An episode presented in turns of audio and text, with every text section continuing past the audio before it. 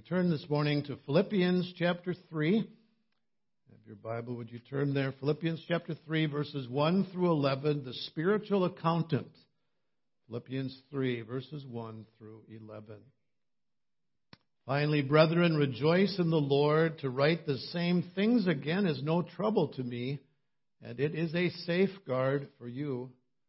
Beware of the dogs, beware of the evil workers, beware of the false circumcision.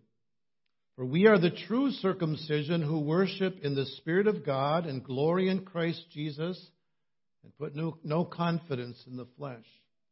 Although I myself might have confidence in the flesh, if anyone else has a mind to put confidence in the flesh, I far more. Circumcised the eighth day of the nation of Israel, of the tribe of Benjamin, a Hebrew of Hebrews, as to the law of Pharisee, as to zeal a persecutor of the church, as to the righteousness which is in the law found blameless. But whatever things were gain to me, those things I have counted as loss for the sake of Christ. More than that, I count all things to be loss in view of the surpassing value of knowing Christ Jesus my Lord for whom I have suffered the loss of all things and count them but rubbish, so that I may gain Christ, and be found in him not having a righteousness of my own derived from the law, but that which is through faith in Christ, the righteousness which comes from God on the basis of faith, that I may know him and the power of his resurrection and the fellowship of his sufferings, being conformed to his death in order that I may attain to the resurrection from the dead. Let's pray. Father, thank you this morning that we can come and worship you and praise you. And Lord Jesus, there is no greater thing than to know you, to have a relationship with you, to walk with you, and to have fellowship with you on a day by day basis. Father, I pray that you would show us that all surpassing value today of knowing you. Father, teach us, we pray as we open your word. In Jesus' name we ask. Amen. When I went to college starting in 1976, a long time ago, I was planning on being an accounting major. I never did actually take an accounting class because God had other plans for me. So you probably wouldn't want me to be the accountant for your business because I might not do the best job. But I understand the importance of accounting because a good accountant can protect you from financial decisions that may cost you dearly. And I can say that from experience. I remember when I first started in ministry, I didn't realize that a pastor's taxes, income taxes, is done quite a bit different than, um, dare I say, normal people. I don't know if that's the way to put it, but anyhow, so the, the church I served, there was an uh, accountant right next door. I thought, great, I'll just go over and I'll give him the information and he'll save me the money that I deserve to be saved and so forth. And that did not happen. And a few years down the road, I remember when there's a gathering of pastors and they were talking about a designated housing allowance and stuff like that. And I was thinking, now, what is that? And the more they explained to me, the more I realized, oh, I've been paying extra money in income taxes for years. This accountant really didn't know how to figure a pastor's taxes. The Apostle Paul is like a spiritual accountant in this passage of Scripture. Notice all the words, the, the accounting words that he uses gain, loss, value, count. Verses 7 and 8, we find those words used nine times. I think I counted right. Maybe that's why I'm not an accountant. But whatever things were gain to me, those things I have counted as loss for the sake of Christ. More than that, I count all things to be loss in view of the surpassing value of knowing Christ Jesus my Lord, for whom I have suffered the loss of all things, and count them but rubbish that I may gain Christ. Now, you see why I call this the spiritual accountant? These are accounting terms, and Paul is describing the spiritual accounting that he went through. And he learned some important things about the value of spiritual gain and the danger of spiritual loss. And we would do well to hear what, what he has to say. So I've got two points today. I can have four the next Sunday. First of all, the great danger of spiritual loss. Spiritual loss. Notice how Paul begins this passage by telling the Philippians to rejoice in the Lord. But he immediately follows that with saying, Beware. Beware of those who would take your joy away. Notice verse 1. Finally, brethren, rejoice in the Lord. To write the same things again is no trouble to me, and it is a safeguard for you. Then he says, Beware of the dogs, beware of the evil workers, beware of the false circumcision. Now, when you see that word beware, that should be like flashing red lights, right? There is something I'm about to say, Paul says, that you need to watch out for. There is danger here. And he's obviously expressing this as a serious concern because he uses the word beware three times in a row. Beware, beware, beware. And when you see repetition in Scripture, that is for the sake of emphasis. I am emphasizing something important here. There were many people in Paul's day who needed this warning because they were trying to approach God on the basis of their own good works. Like many today, they thought that they could somehow earn God's favor. If I'm just good enough, if I do enough good things, if I live as a good citizen and husband or wife or whatever, as if there's kind of these scales in heaven, you know, the good and the bad, and if the good outweighs the bad, then God will say, you know what? You're in. You're in.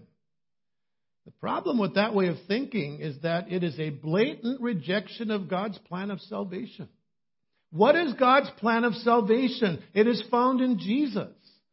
God sent His Son Jesus to be our Savior, and if we think that we can come to God any other way than through Jesus, that is a blatant rejection of God's plan for us to be saved as if we are fine without Jesus. Our good works are enough. Paul calls such teachers dogs and evil workers. And when he uses the term dogs here, we probably need to just understand that he's not talking about those cute little puppies, those cute dogs that you have in your home. We had one of those, Molly. Oh, she didn't always obey, but she was cute. Right? Many times we'd say, Oh, look at her. Isn't that cute? Oh, she's so wonderful. Kent Hughes in his commentary says, Frankly, Paul's warning, beware of the dogs, would hurt my dog's feelings. If this could be translated into canine, because my dog has never done anything wrong. Daisy doesn't bark. She doesn't beg. She doesn't steal. All she does is flash a panting smile as she tries to figure out what I want her to do. Daisy is, well, perfect, he said. The dogs that Paul is referring to here are not those kind of dogs. These were the wild dogs. They roamed the streets, sometimes attacking people. And they are like the dogs that one of my daughters recently came across. She was going into this little wooded area to find a stick or some sticks for some kind of a school project or kids club project or whatever it was. Three dogs. came at her. And they were surrounding her, teeth exposed, hair on the back of, uh, you know, sticking up. 20 minutes. Didn't have her cell phone with her, couldn't do nothing. She was pretty scared for those 20 minutes. That's the kind of dogs that Paul is talking about here. These false teachers were dangerous. They spewed out that hopeless doctrine that man could be saved by his own good works. And that is dangerous teaching. Warren Wiersbe says Paul is not just using names. He is comparing these false teachers to the dirty scavengers so contemptible to decent people. Like those dogs, these Judaizers snapped at Paul's heels and followed him from place to place, barking their false doctrines. They were troublemakers and carriers of dangerous infection. So you get the picture? These false teachers are dangerous animals. They are dogs. And you better beware. You better watch out because they will lead you to great spiritual danger. Now, what is interesting about this is that Paul used the word dogs. Normally, he would use the word dogs to describe Gentiles. That's what the Jews called the Gentiles because they didn't follow all of the dietary laws, they weren't circumcised, and they were seen as a danger to Judaism. But guess what? Paul isn't calling the Gentiles dogs here. He's calling the Judaizers dogs. One author says the irony for the Judaizers was that all their attention to the works of the law made them evil workers and therefore spiritual Gentiles or dogs. So anybody who had Jewish background who heard what Paul is saying here, they would have been taken back. Are you kidding me? You are calling us dogs? We are not dogs. They are dogs. And Paul says, Oh, no. No. Those of you who bring that kind of teaching that you don't need Jesus, that you got your own good works, evil workers, false circumcision, dogs. Beware of them.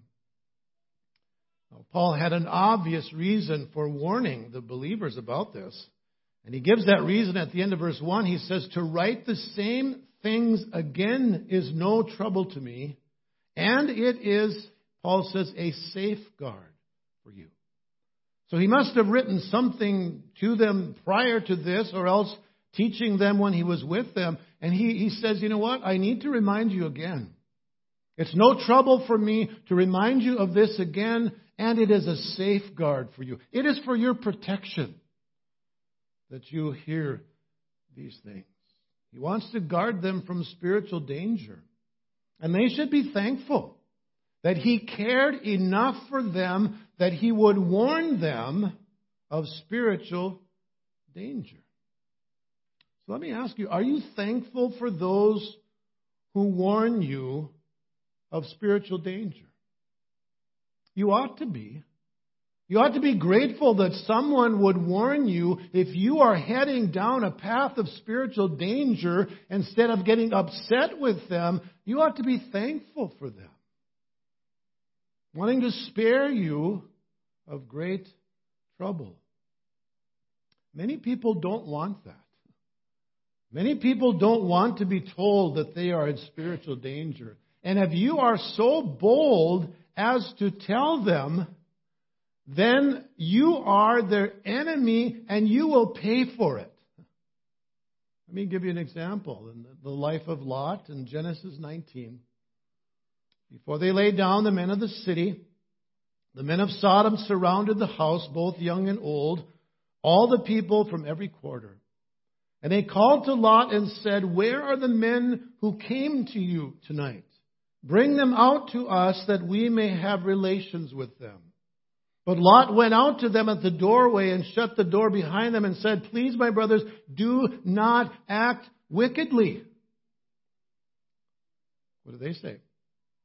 stand aside, they said. This one came in as an alien, and already he is acting like a judge. Sound familiar? And now we will treat you worse than them. That's like it was written in our day today, isn't it? How many times have you heard someone say to a believer, Who are you to judge? Oh, you, you, you're so judgmental. And if you are that kind of person, we, you're going to pay for it. We will treat you worse. If you tell us that we are wrong, we will hate you. We will cancel you, huh? We will persecute you. We will make it hard for you in any way that we can. We aren't the problem. You are. That's the culture we live in today, isn't it? Anybody who would stand for biblical truth, the world says, we're not the problem, you are. You are. Paul must have gotten a negative response from the people in Galatia. In Galatians chapter 4, verse 16, he said, So have I become your enemy by telling you the truth? Quite a question to ponder, huh?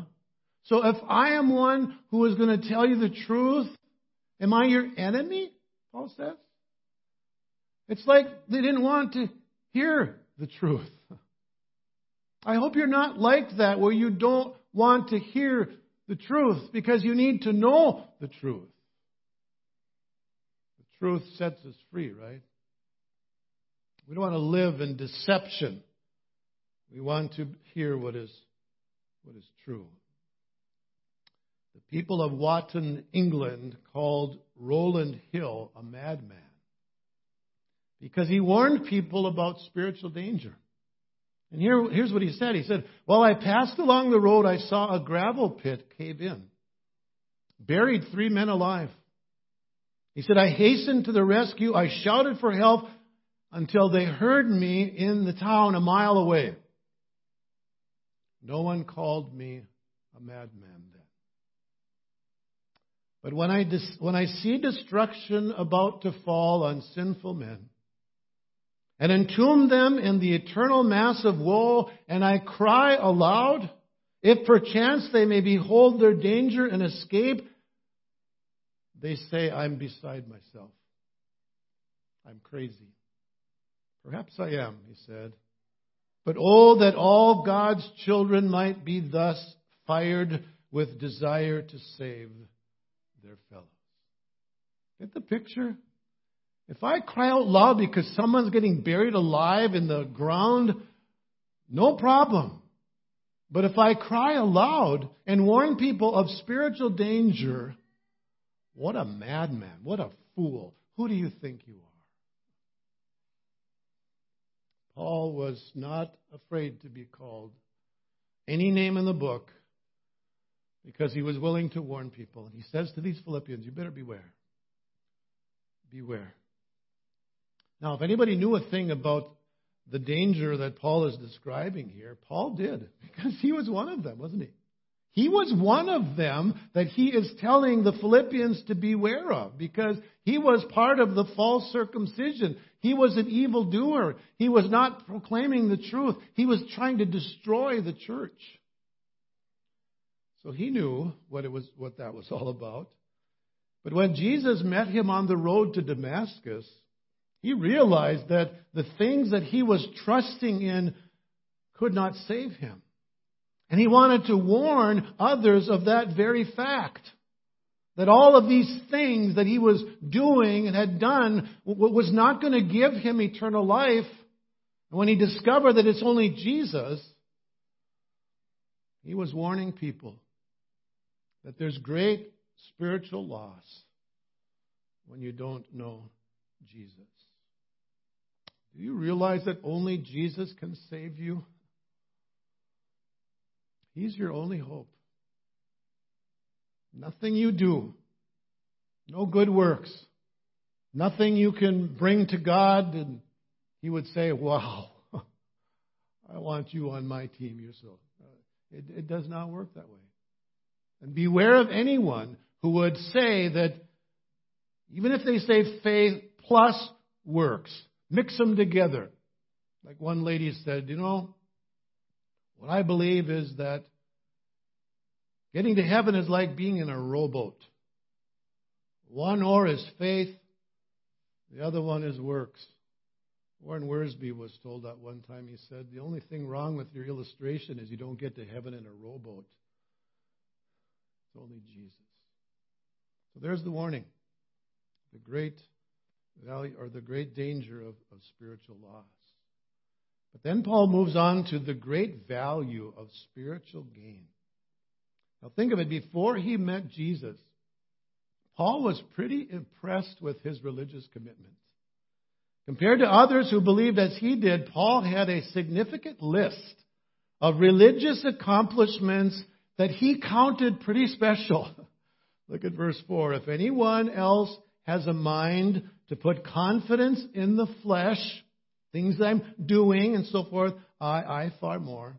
He gives this list circumcised the eighth day, like Scripture talks about, of the nation of Israel, of the tribe of Benjamin, a Hebrew of Hebrews, as to the law of Pharisee, as to zeal, a persecutor of the church, as to the righteousness which is in the law, found blameless.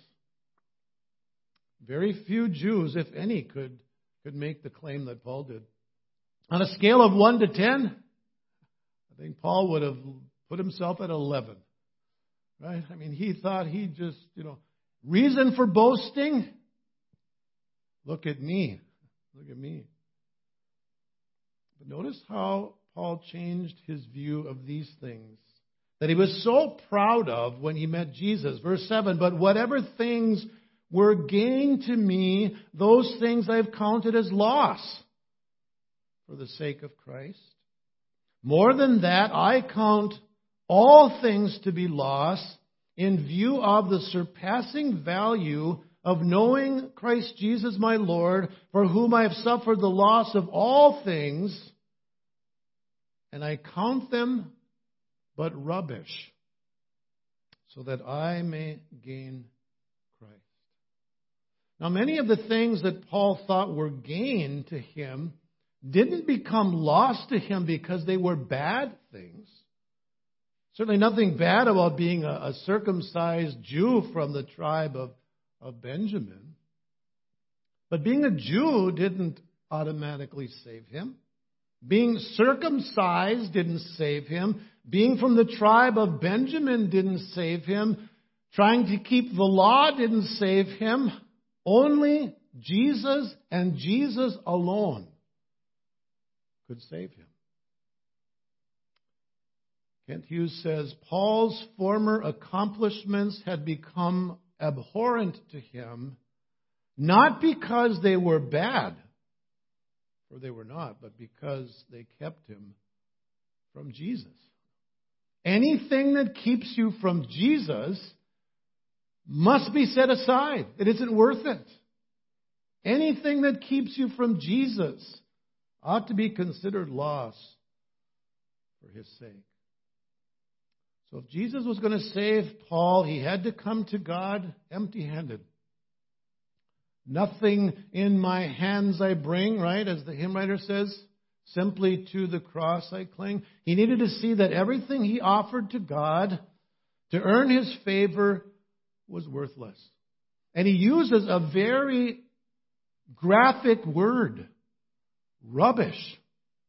I don't know what comes to your mind when you hear the word when you hear the word rubbish, but it carries the idea of, of it can be translated waste, dung, manure, or excrement.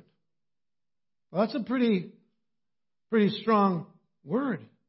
And Paul says it is rubbish because as sinners, anything we offer to God to merit His favor is unacceptable.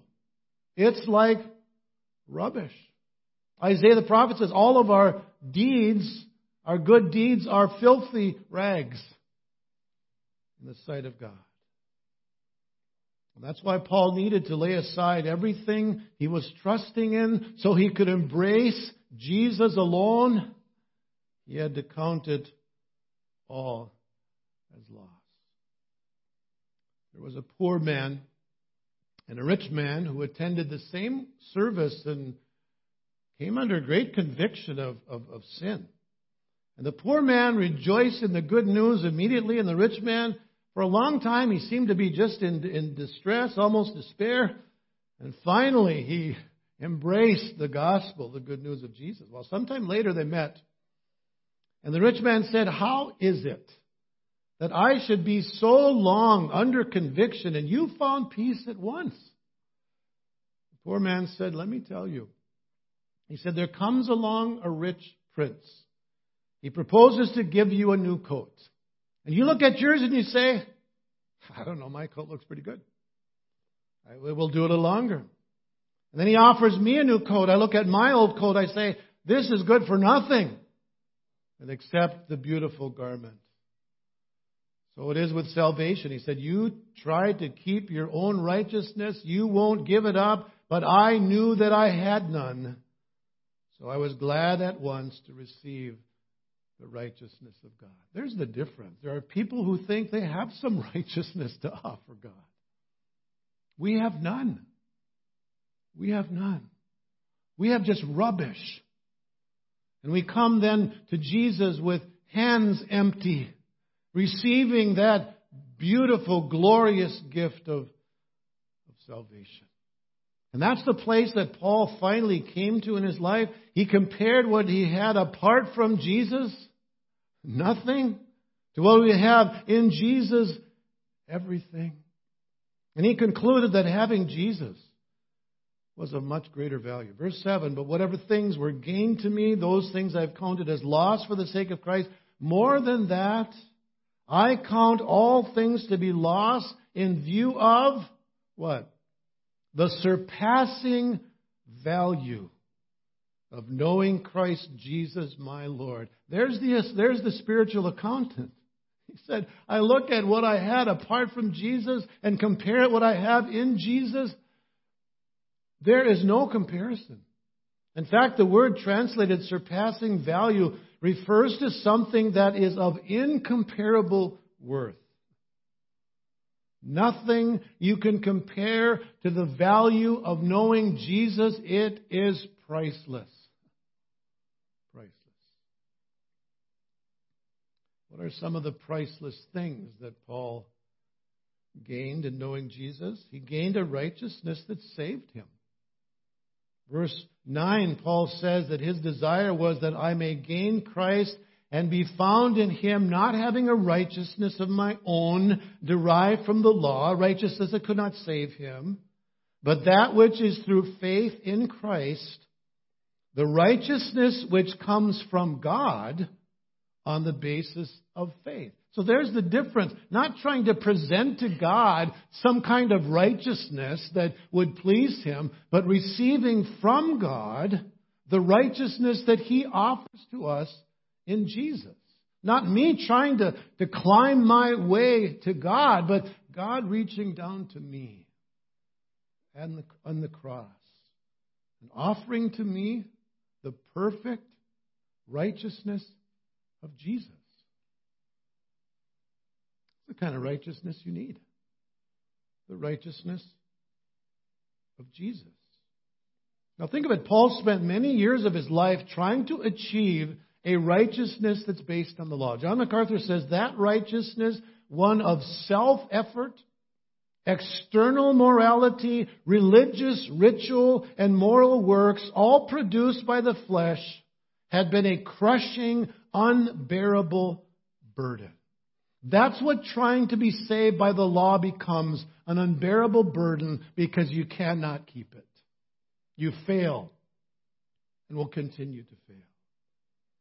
And Paul describes the result of that self effort trying to keep the law. Romans chapter 3 verse 19, he says, Now we know that whatever the law says, it speaks to those who are under the law so that every mouth may be closed and all the world may become accountable to God because by the works of the law no flesh will be justified.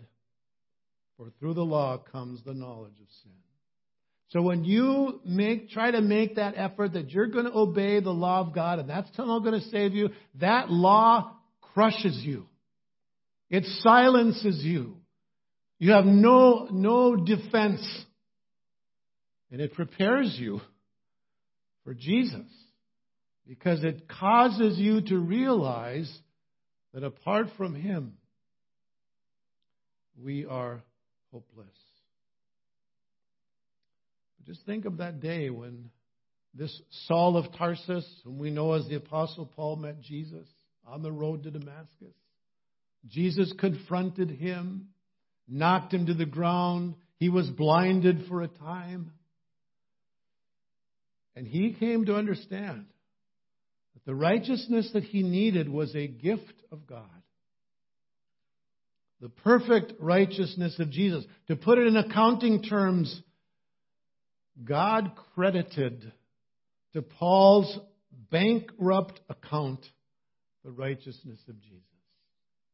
He had none, but God placed into his account the righteousness of Jesus. Luther's experience was very similar to this. He said, As a monk, I led an irreproachable life. Nevertheless, I felt that I was a sinner before God. I hated the word righteousness of God because I had been taught to understand it as active righteousness, according to which God is righteous and punishes sinners. But as Luther studied Romans 1:17, he said, "Then finally God had mercy on me, and I began to understand that the righteousness of God is that gift of God by which a righteous man lives, namely by faith."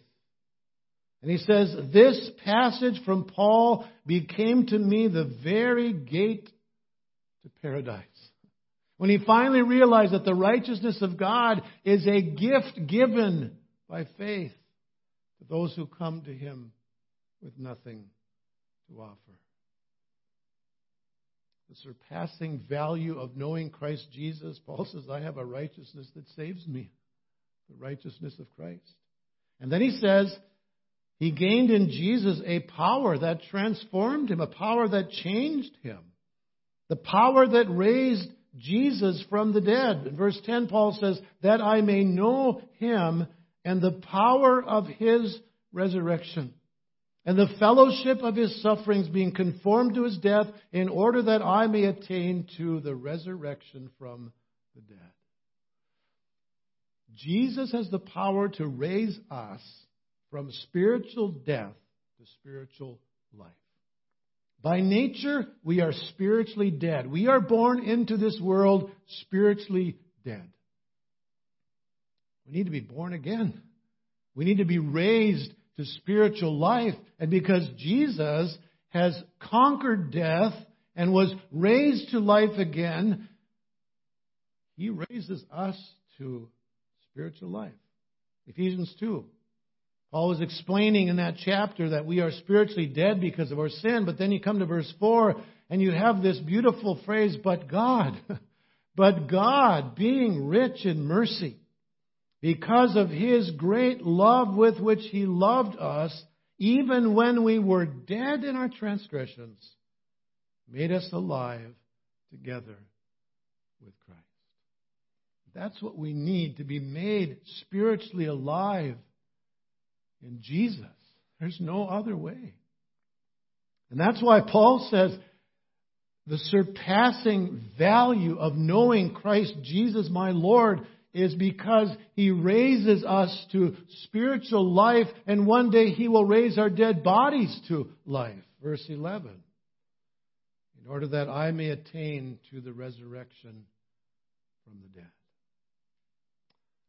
Do you need to do some spiritual accounting today? You need to examine your spiritual bank account, if you want to use that phrase.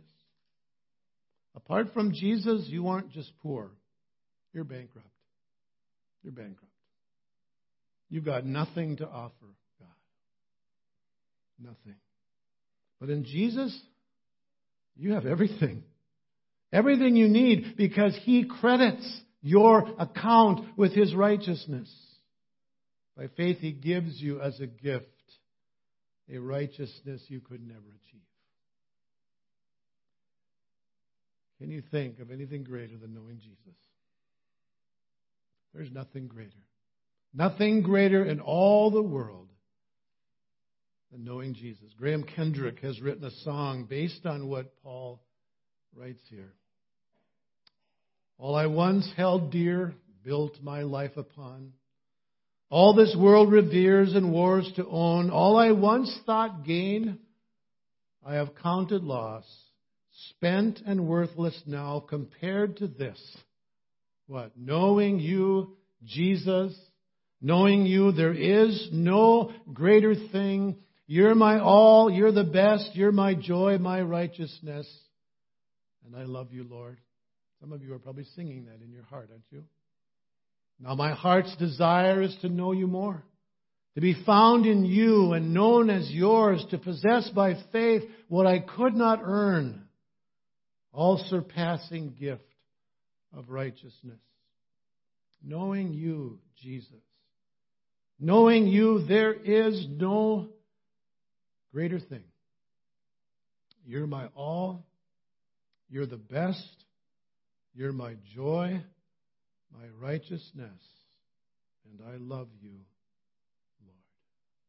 That's your testimony today. You say of Jesus, You're my joy, you're the best, you're my righteousness, and I love you, Lord. I pray that's your testimony. That you have passed from spiritual death and danger to spiritual life in Jesus. There is no greater thing. Father, thank you for Jesus, for his life, his death, his resurrection. Thank you that he offers to us today spiritual life.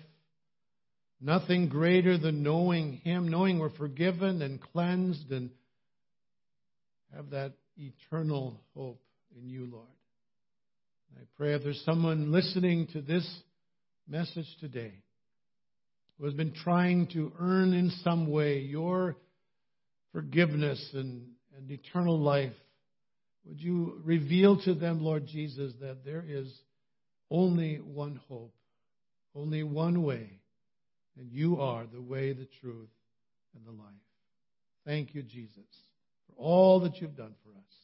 We pray in your name. Amen. Invite you to stand as we close this morning.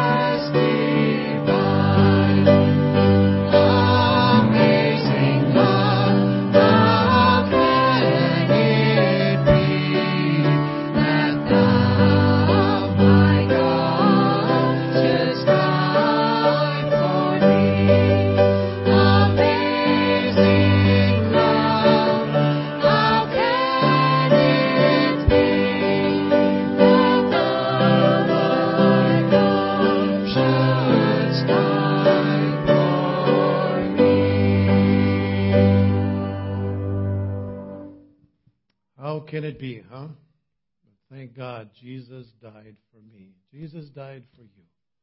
And that's our hope in Him and in Him alone. Now may the grace of our Lord and Savior, Jesus Christ, the love of God the Father, the fellowship of the Holy Spirit be with you all. Amen.